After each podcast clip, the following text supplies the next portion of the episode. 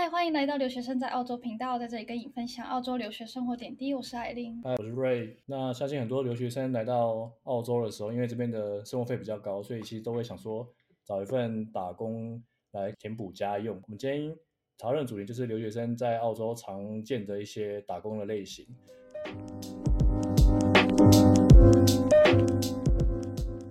那我们先欢迎今天的来宾 Vian，那请他先自我介绍一下。各位听众，大家好，我是 Vian。那我在澳洲已经有一段日子了。我第一次来是二零一四年，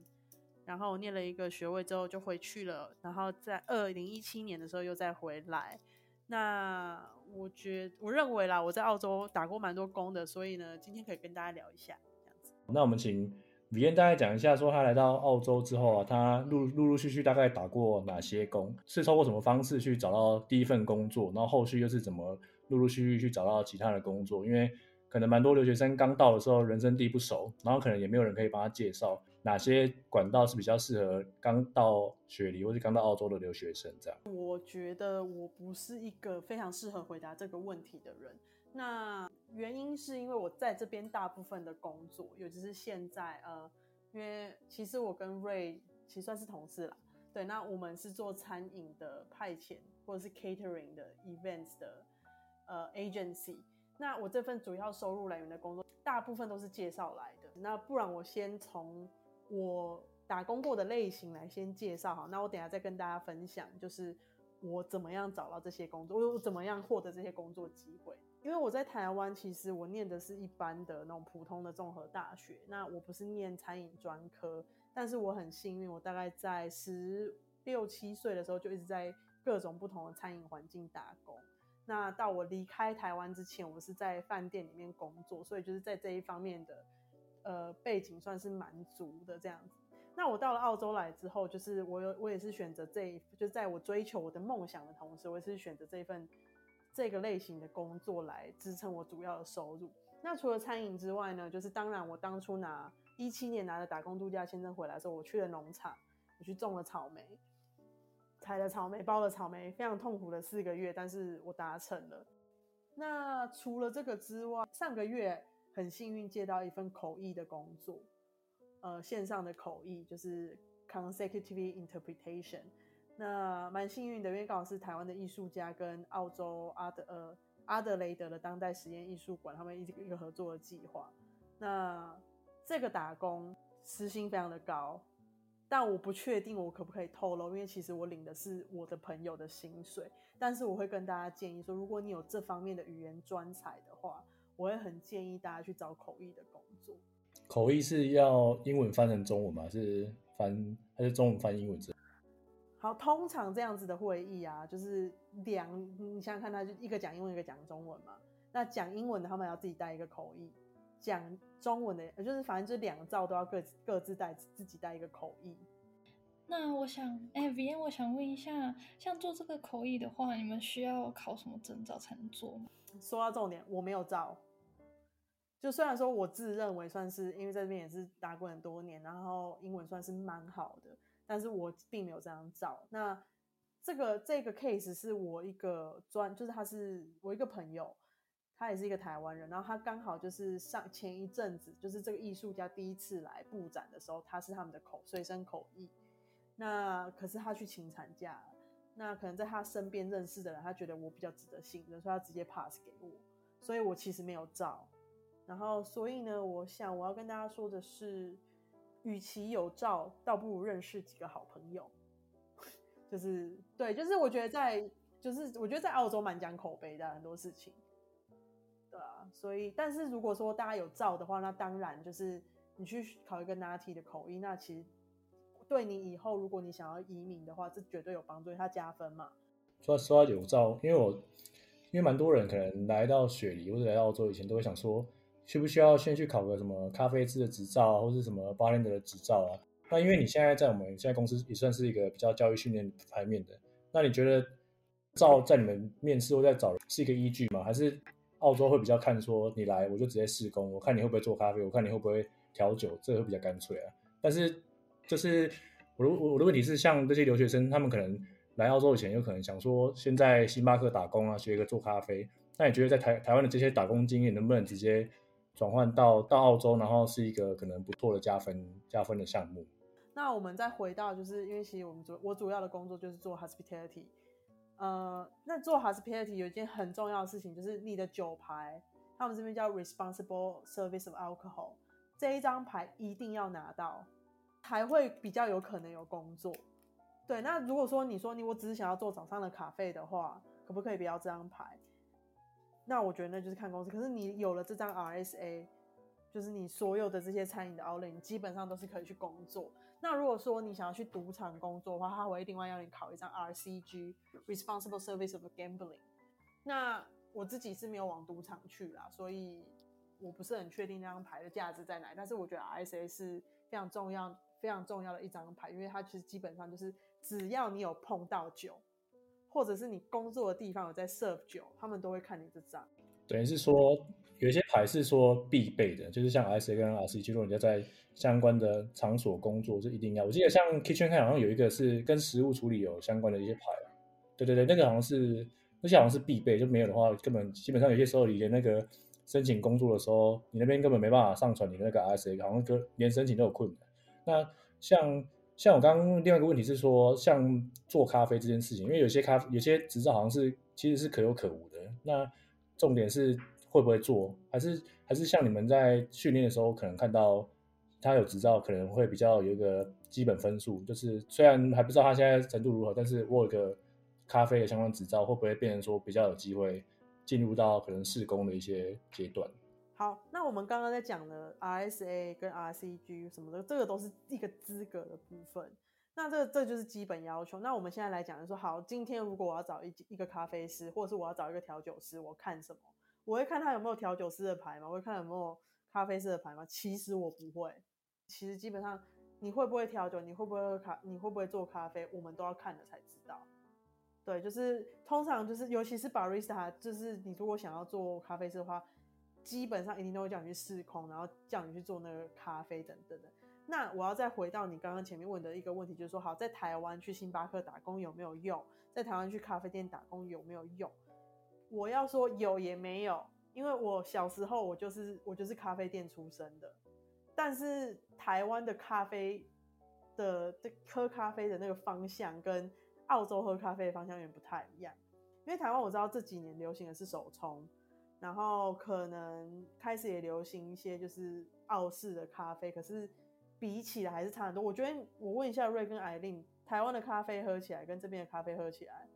哦，这个问我就对，因为我来，我之前其实也迷过一一阵子那个咖啡，但是台湾基本上都是走精品，就是单品豆，然后是手冲的，就是拿一个滤滤纸，然后磨成粉，然后你再拿那个那个鹅颈壶去冲。那我发现这边根本没有人在喝这种，这边基本上都是那个 espresso 啊、flat white 啊，或是什么 latte 啊，跟跟 cappuccino。然后我觉得回归到前面那个 barista，我觉得其实要求算，我觉得其实门槛算蛮高的，因为像我也是蛮爱喝咖啡的，但是其实。这边我觉得澳洲人对于咖啡其实是我觉得算蛮挑剔的，你不是一个随随便便就有办法，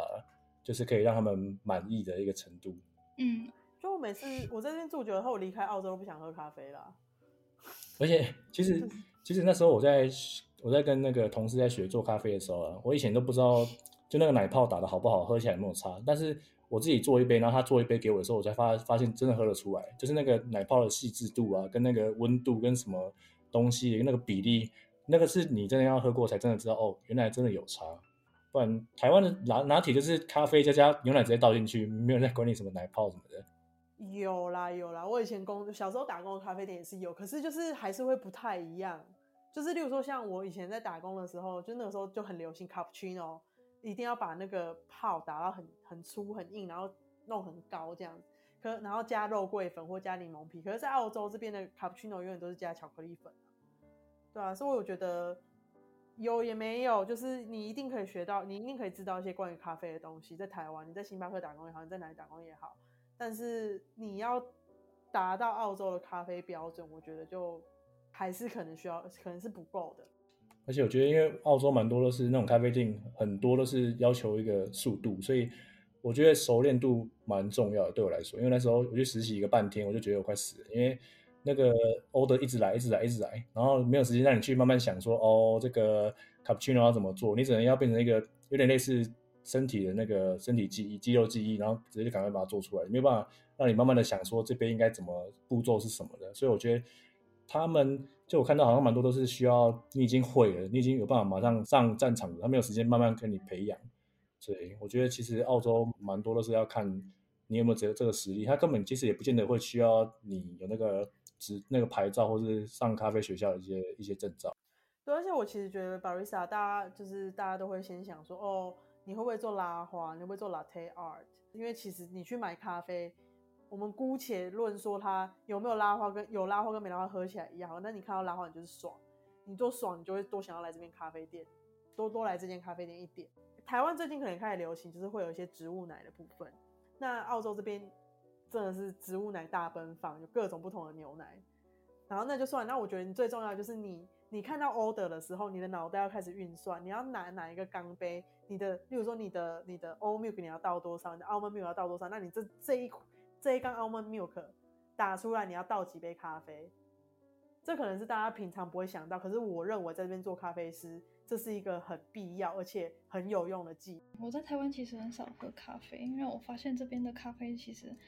很嗯，基本上都是可以克制化的。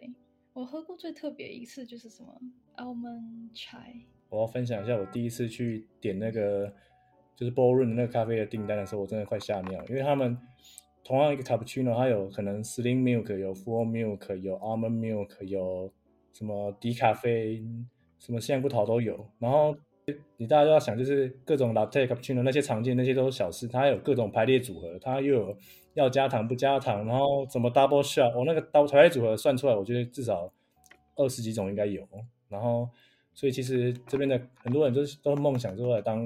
barista，但是我觉得 barista 真的，我觉得门槛蛮高的，而且他的工作压力我觉得其实蛮大的。我之前有在，我有在这边，我有在这边的咖啡工作过，可是那个时候我不是 barista。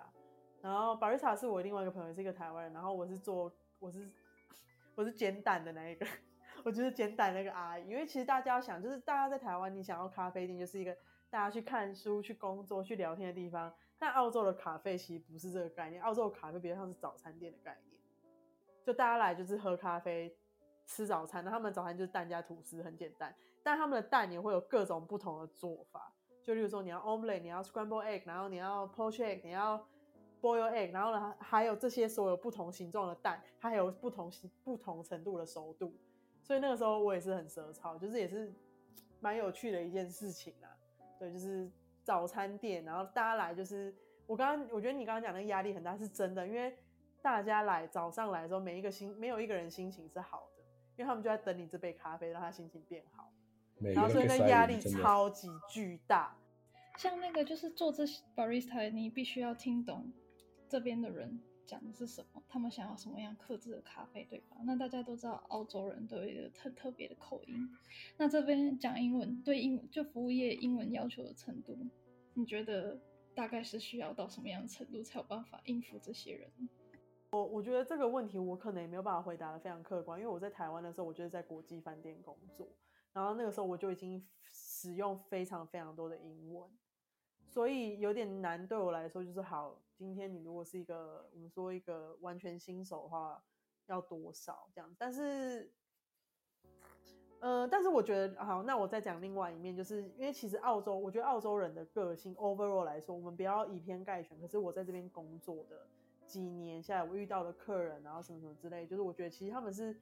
非常友善，然后非常比较放松的，他们没有那么严肃。所以其实你真的当下听不懂。你都可以再礼貌的问他说：“哎、不好意思。”他们其实都会愿意再跟你说，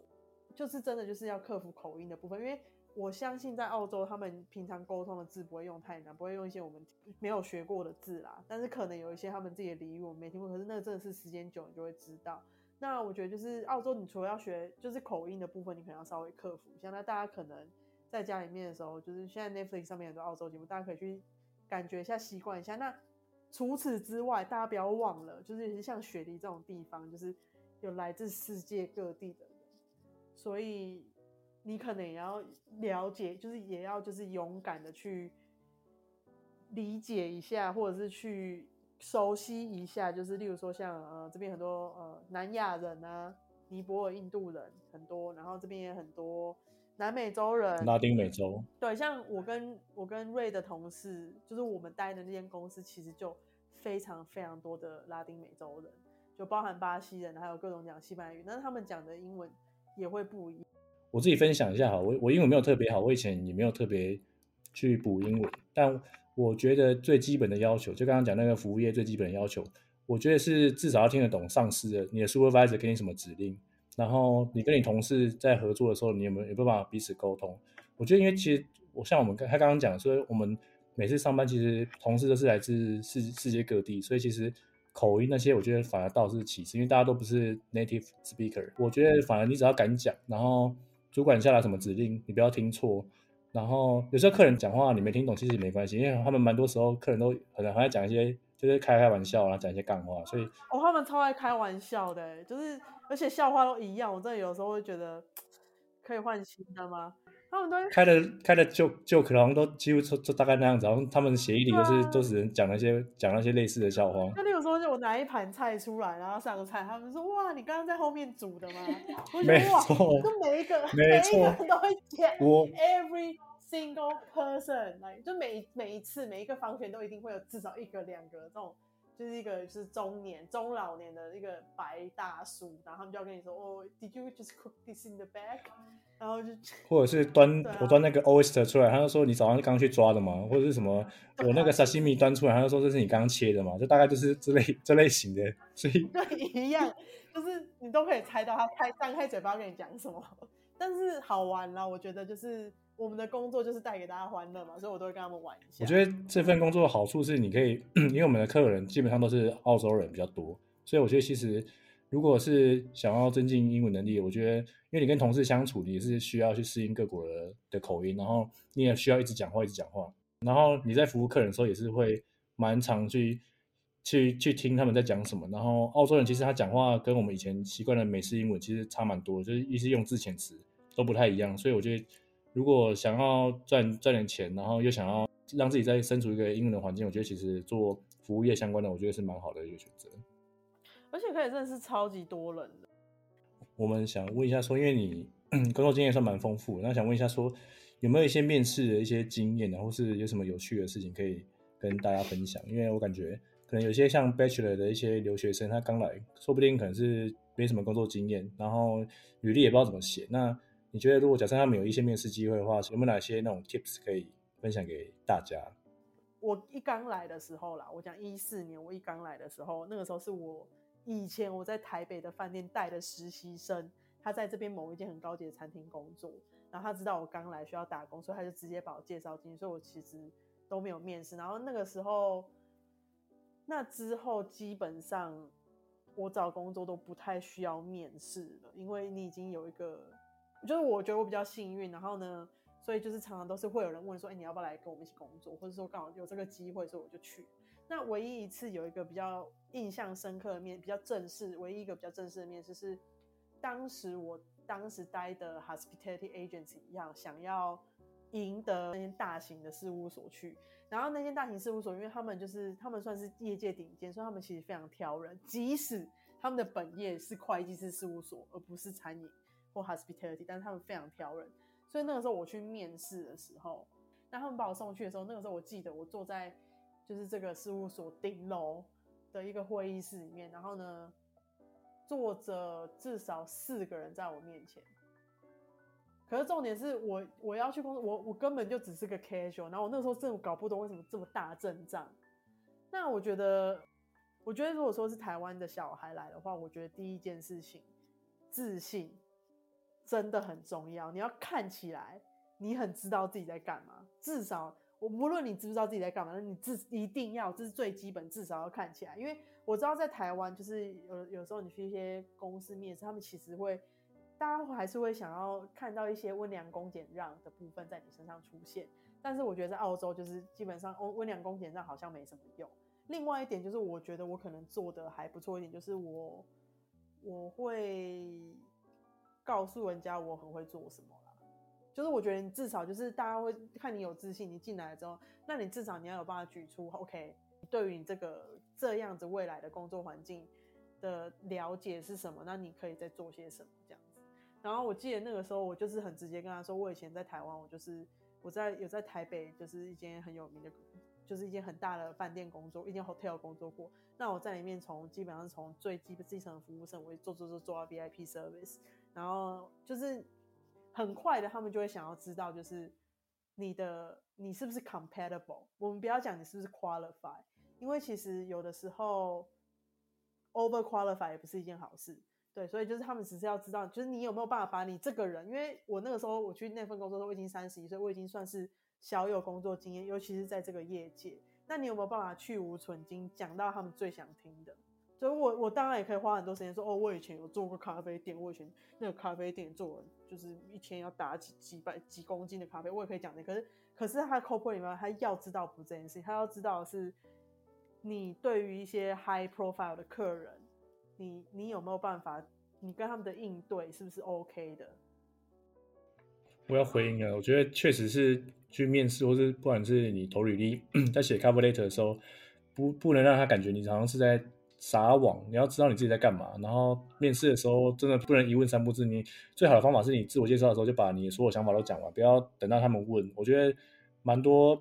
像刚刚讲，台湾很多很多台湾人可能会比较觉得什么公啊，我不要太太出头，不要太出风头。对对对对对对，在这边不行，这边真的不不出头，你真的会死。我觉得，而且很多人可能很多同事，你可能觉得他不怎么样，可是他敢出头，他敢说，他什么都说，他他会他会他会，他就很快就升上去，因为他至少他敢去，就是尝试尝试这个机会啦。我觉得就是敢于争取。那我觉得就是台湾的小朋友在这件事情上面还是做的比较比较温和一些。对，就是我们都会通，我们通常都是会习惯稍微等一下，稍微等一下。但是其实在这边，我觉得不用等，就是你想要什么，你就去问就对了。你对啊，这边我觉得他们蛮，他如果信任你的话，很多时候他基本上就是会跟跟你讲一下大概的指令，其他的就是让你去自由发挥。我觉得其实这这个蛮好，就对于我我也算是比较喜欢照自己的节奏去做事情，我不喜欢人家把屎把尿，或者他就只是跟你说哦，我我要我要你做完哪些事情，然后。你就是你就是把它完成就好，有什么问题再问这样子。但我觉得在台湾很多时候会比较变成说，你一个口令一个动作。但是我觉得在这边工作可能，我就像我是没事干，我就自己会找事情做的。然后可能没事干，我就去学学一些新的东西。我是真的是闲不太下来，而且我自己觉得其实，因为我们公司其实亚洲人很少，我觉得其实亚洲人都比较刻苦耐，比较刻苦耐劳。我觉得就是比较，我觉得蛮多。欧美的可能他们时间观念比较不，我自己觉得啦，当然有可能是我刻板印象。可是我觉得他们时间观念有些时候不会到那么的好。还有另外一个点是，我觉得他们是能够少做事就少做事，就是哦现在好像也没干嘛，然后他们就这么晾着。就是我不知道是我，我不知道是台湾人会这样，还是亚洲人这样，还是只有我跟李岩是那个做事的态度。我觉得其实有在跟你共事的，其实都看得出来。所以我会建议，如果假设留学生开始工作的话。不要觉得他只是一个打工，我觉得很多事情，你有很认真在看待这件事情的时候，我觉得大家是看得出来的。我觉得就是大家可能会对我这个我现在的状态有点好奇，因为我刚刚其实前面没有说，就是好，就是我来澳洲之后，就是我二零一七年再回来之后，我拿打工度假签证，然后我存了钱，我那个时候觉得好，我想要留下来。那呃，所以我那个时候就决定要去念教师资格。那我念完了，只是我雅思最后七七八八一直没有考到，我就一直卡在这边。那没关系，反正我就是这个考试这种事，就是一直考，一直考，考看看考会不会过就对。那那刚好我又一直都在这些不同的派遣的这些 agency 之间工作，因为刚好有有跳过几间。那我现在留到现在这间，其中一个原因就是因为他们算新，那他们需要有人做教育发展 （learning and development）。然后我那个时候就自己举手说：“哎、我刚念完一个就是中学教师的学位，或许我可以来试试看。”然后，所以我们就开始在做这些事情。那我觉得，就是这其实就是呼应我们刚刚前面所有讲的，就是你有没有办法表现自己？然后呢，你有没有敢不敢去问，敢不敢去要？我我觉得我想要回去聊一下关于就是亚洲人很就是比较刻苦耐劳这件事情。那我想要讲两件事情，就是第一件事情就是我上一次回台湾的时候，发现我的朋友们就大概我这个年纪三十五岁上来年，每个人都很忧郁。然后后来就发现哦。就是，然后大部分都是因为职场的因素。那我回去就有发现，就是哎，在台湾原来 micro managing 是可以被接受的。讲到这个，我之前工作的饭店就有这个情况。对对，可是，在澳洲基本上 micromanage 是很少出现的，也是会有，但是这种这种老板一定被 diss，在这边说哦，这个老板在 Mac，可是在台湾 micromanaging 老板就是大家是可以接受的，就是大家没有没有人去 raise issue about this 这样。因为你们都还比我年轻，那我不知道你们对于就是这件事情的感觉是什么？因为我觉得我小时候长大的时候都被教说要很听话，听老师的话，听大人的话。那基本上这是一个很 authoritarian 的一种管教方式，就上对下吧，不管是老师对学生，爸爸对妈妈，或者主管对下属。对，我觉得在这边，老板跟主管好像也没有什么特别的价值。我觉得都是直接称呼名字，然后真的是老板或是算是大老板来，我们都是直接称呼名字，然后大家都是，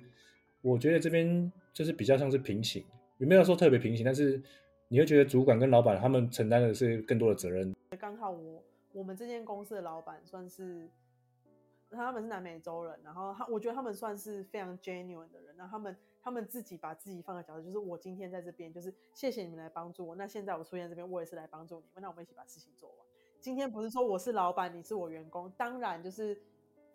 我跟你讲话，如果我是一个 business owner 的话，我会有一些不同的期望跟要求，可是呢，你要知道，这不是因为我是老板，你是我员工，这是因为。我的我现在是 business owner，我的目标在这边。那你要怎么协助我们一起来达到？我记得上一次跟李燕出去工作的时候，他刚好当 supervisor，然后他来就是说，他就把大家召集下来，然后就跟他跟大家讲一下我们今天的任务，然后就是感觉比比较像是不是像对下，就是希望说我们把这个任务好好的完成，然后你们。大家互相帮忙，然后也不会说我是你主管，所以我就比你大，我讲的话你就一定要听。但是我会给你一些建议，就是我认为怎么做会比较好，因为毕竟我当主管表示我比较有经验，那可能你可以照我这个方式做。像 Caesar 有时候在教，就我们老板在教的时候，也是说也是会跟你说，他不会跟你说你一定要这样做，他会跟你说你这样做会比较省事。就是这讲话的艺术，你就会不会你就不会觉得说他在命令你或是干嘛，他是希望你把事情做好，但是他会提供你一些他的经验，毕竟他是在这个领域。比较有经验的，对啊，对啊，就是他很 genuine。我觉得整体上班的气氛是很好了，就是不会有那种让你觉得很压力，或是会让人家一直使唤的感觉。然后他们，我不知道是我们公司还是整个澳洲这样，就是变成说，就是大家来上班，感觉大家都只是想要一心完成，一起完成一件事情，而不是大家互相扯后腿，就是你互相，你我们大家互相帮忙，把它赶快把这个事情做好。大家是很平等的那种感觉，其实是很好的，就是他们也很尊重我说，哎。虽然说我年纪没有很大，然后，但是我我的产业经验可能是其他人没有有的，但也不是说我就比别人一定都强，只是说我刚刚有一块大家没有的，那大家一起来用这样子。因为像大家都知道，这边通膨过后，整个生活费真的是飙高，不管是房租啊，或是各个那个食物啊，或什么都变贵。像如果有些学生学生他可能要收支平衡的话，比较你常听到人家什么留学生有哪些工作是比较。适合的打工，就除了服务业，然后餐厅这些的，有没有听过人家做外送或什么？我有听过那种，就是一天赚了好几百块，就是那种很会，就是他们外送的那个赚钱的诀窍是，你怎么你会不会排单，你会不会排路线？做餐饮还是比较爽，因为呢，有的时候你会有东西吃。每周有些时候去参加一些可能 party，然后他们那种外汇。公司他可能厨师也不想要把那些食物带回去，他就可能准备一个一百人份的 party，但是来的可能只有八十个，八十个里面可能只有六十个在吃，所以剩超多。然后最后他也懒得倒掉，然后就变成说大家装一装可以带回去吃。所以很多时候我们都是直接带三餐回去吃，就是装了四五盒然后回去。所以这也算是另外一个做这个行业做餐饮业的好处了。但是我知道，就是在澳洲，如果你是男生的话，只要是高劳力的动工工作，时薪都会非常的高。For effect 就是我们刚刚有讲，就是你要做餐饮，你要酒牌嘛。那另外这边做工地，你要张白牌，那基本上就是他们什么工地劳工安全的那种法规的的一张执照，就对。很多女生，我知道很多来自欧洲的女生，尤其是爱尔兰女生，他们会去考这张牌，那他们就会去做晚上。你知道在这边在澳洲这边工地啊。如果是修路的话，他们都会有个 lollipop lady。他们都找梅啊，我就想说，为什么都是请那个穿的所以都蛮漂亮的女生站在那边，然后拿一个 stop。对，那都是一个拉一个，然后那个就是有白牌。我觉得，我觉得在，我觉得我们刚刚都一直有点没有讲到这个关键。我觉得在澳洲，就是你刚到的时候，你还是想办法去 networking 一下，就是也不要说 networking，就是去认识，你就是去体验一下这边的人生，然后去多认识一些朋友，然后你就会自然。因为这边虽然说很多人一直狂来，可是这边不管各行各业，其实都还算是缺工，所以就是你只要有办法找到那个门缝，你就有办法挤进去。真的是要，我觉得在这边找工作真的要靠介绍了。像我跟别人会认识，也是那时候去打牌，然后打麻将，打麻将，然后他就说你有没有你有没有兴趣来那边工作？我真的是来两第二天我就找到工作，然后而且其实我们这个行业算收入算不错，就是跟所有的那个打工比起来，啊、我觉得算。但是我觉得，因为因为我们算是比较高级的啦。老实说，我们跟这样讲好像有点势利眼，可是我们跟咖啡或者是跟你在外面街上餐厅看到起来。就还是不一样，我们还是都会，我们都还是会，就是例如说我们在找人的时候，我们一定会先找有经验的。对，因为我们公司其实亚洲人真的超少的，大概五个不到吧。我觉得主要原因还是可能没有人介绍，也不知道怎么进来，或者是我觉得可能个性吧。我觉得因为在这种 agency 里面工作，我觉得其实是需要蛮多 social 的能力的。我觉得你要有另外一个，另外你要戴，也不是戴面具，就是有的时候要有另外一个人格啊。你要去的装作很嗨，因为他整天大家都很嗨，然后上班都在听音乐，在那边跳舞。然后刚刚下班前就是老板在那边跳舞，然后这边一边一边哼着歌，一边在那边擦擦杯子，然后就整个 vibe 都是很嗨。我特别讲到一下，我觉得在这边当 waiter 跟台湾最大的差别是，我蛮常就是在服务的时候，因为我服务的过程中，可能他们都会很认真的问你说你叫什么名字，要跟你聊天，然后。结束的时候可能会特地跑过来跟你说，今天真的非常谢谢你的帮忙，会很认真的，就是也不是说就很真诚的跟你说谢谢你今天来特地来帮我们帮我们这个 party，然后 我们都玩得很开心，我们都我们都吃的吃的很开心，我们都喝的很开心这样子，所以我觉得他们对于 waiter 或是对于餐饮业或是对于各行各业感觉比较不会有那种怎么讲，没有那种歧视嘛，对对对对对，我分享一下我的，我当初进入餐饮业，我觉得对对我来说最大的挑战是。他们很多菜色，因为台湾没有什么过敏源，然后他们这边有各种过敏源，有一下子乳制品过敏，一下子那个麸质过敏，一下子不能吃鸡，一下子不能吃猪，一下子不能吃牛，所以他们的菜单就是你你出菜之前，他们下面里面有什么食材写得一清二楚，所以你要把它记起来。但是很多单字你可能平常没用过，你根本不知道。而且很多单字根本就不是英文啊。对，很多单字不是英文，然后你根本也不知道怎么那个发音，所以每次端出去的时候，我都一开始都很紧张，因为客人一定会问你，很多客人会问你说这是什么，里面有没有什么东西，什么东西，所以你变成说什么都要记。那对我来说，一开始最大的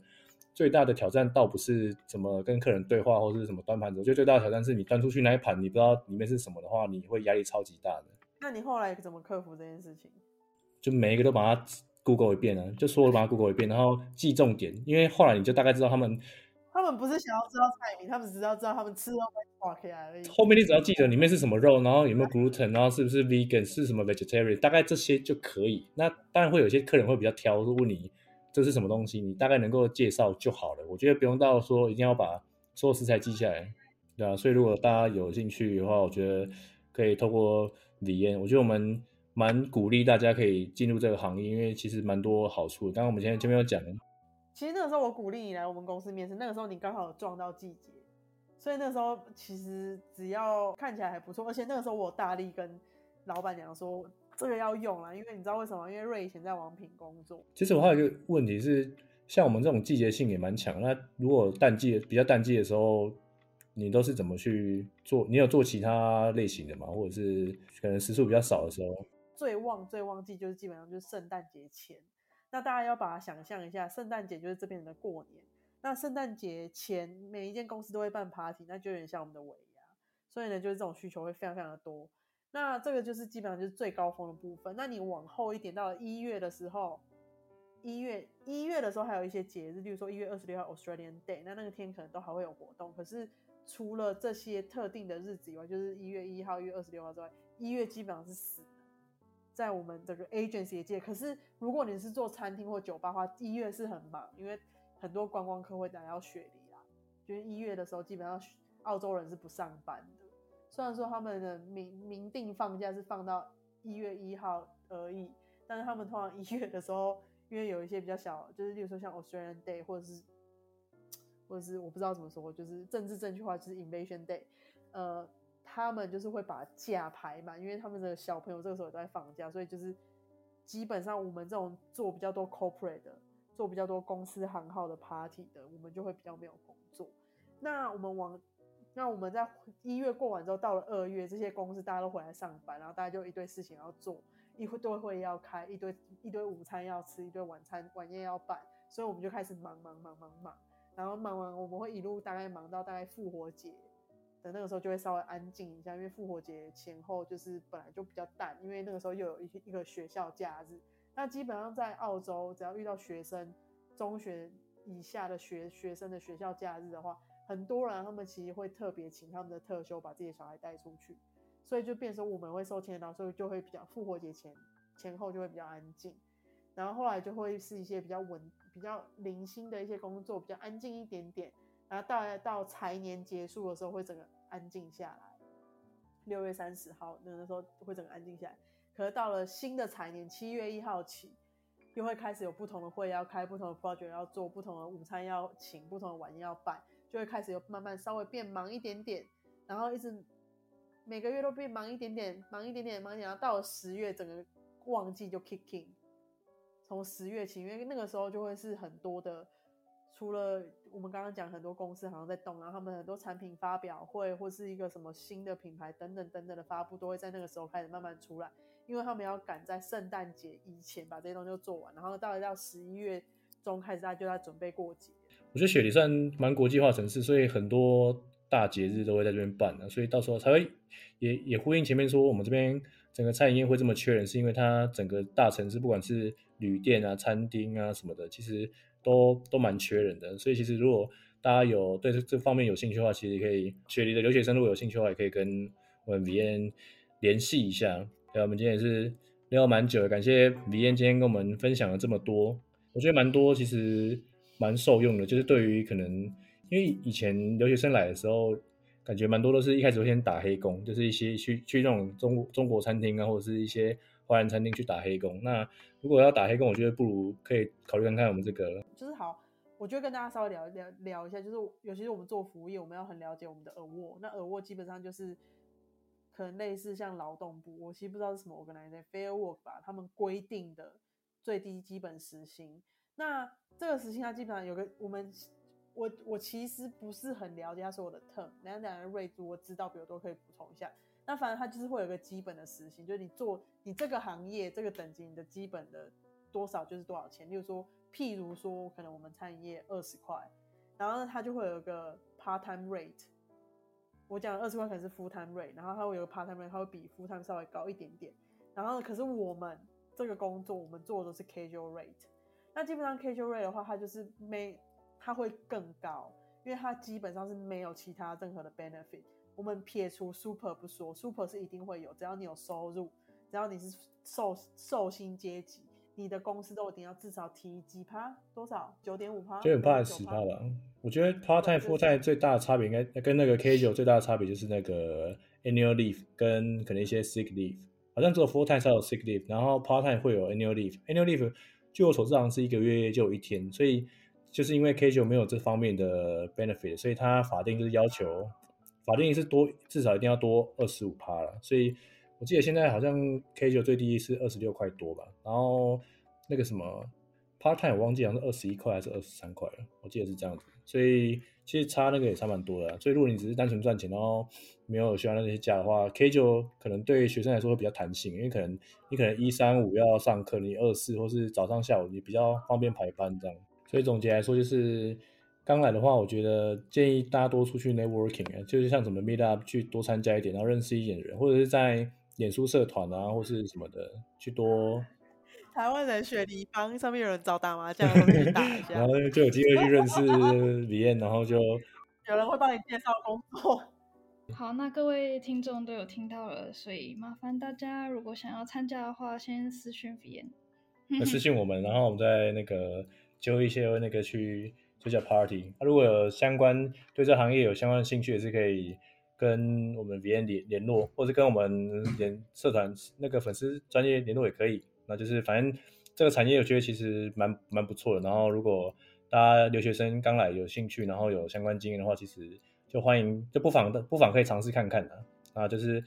以上是我们今天的节目内容。那我们感谢 Vianne，那我们下次再见。谢谢今天来玩，谢谢，我要拍拍手。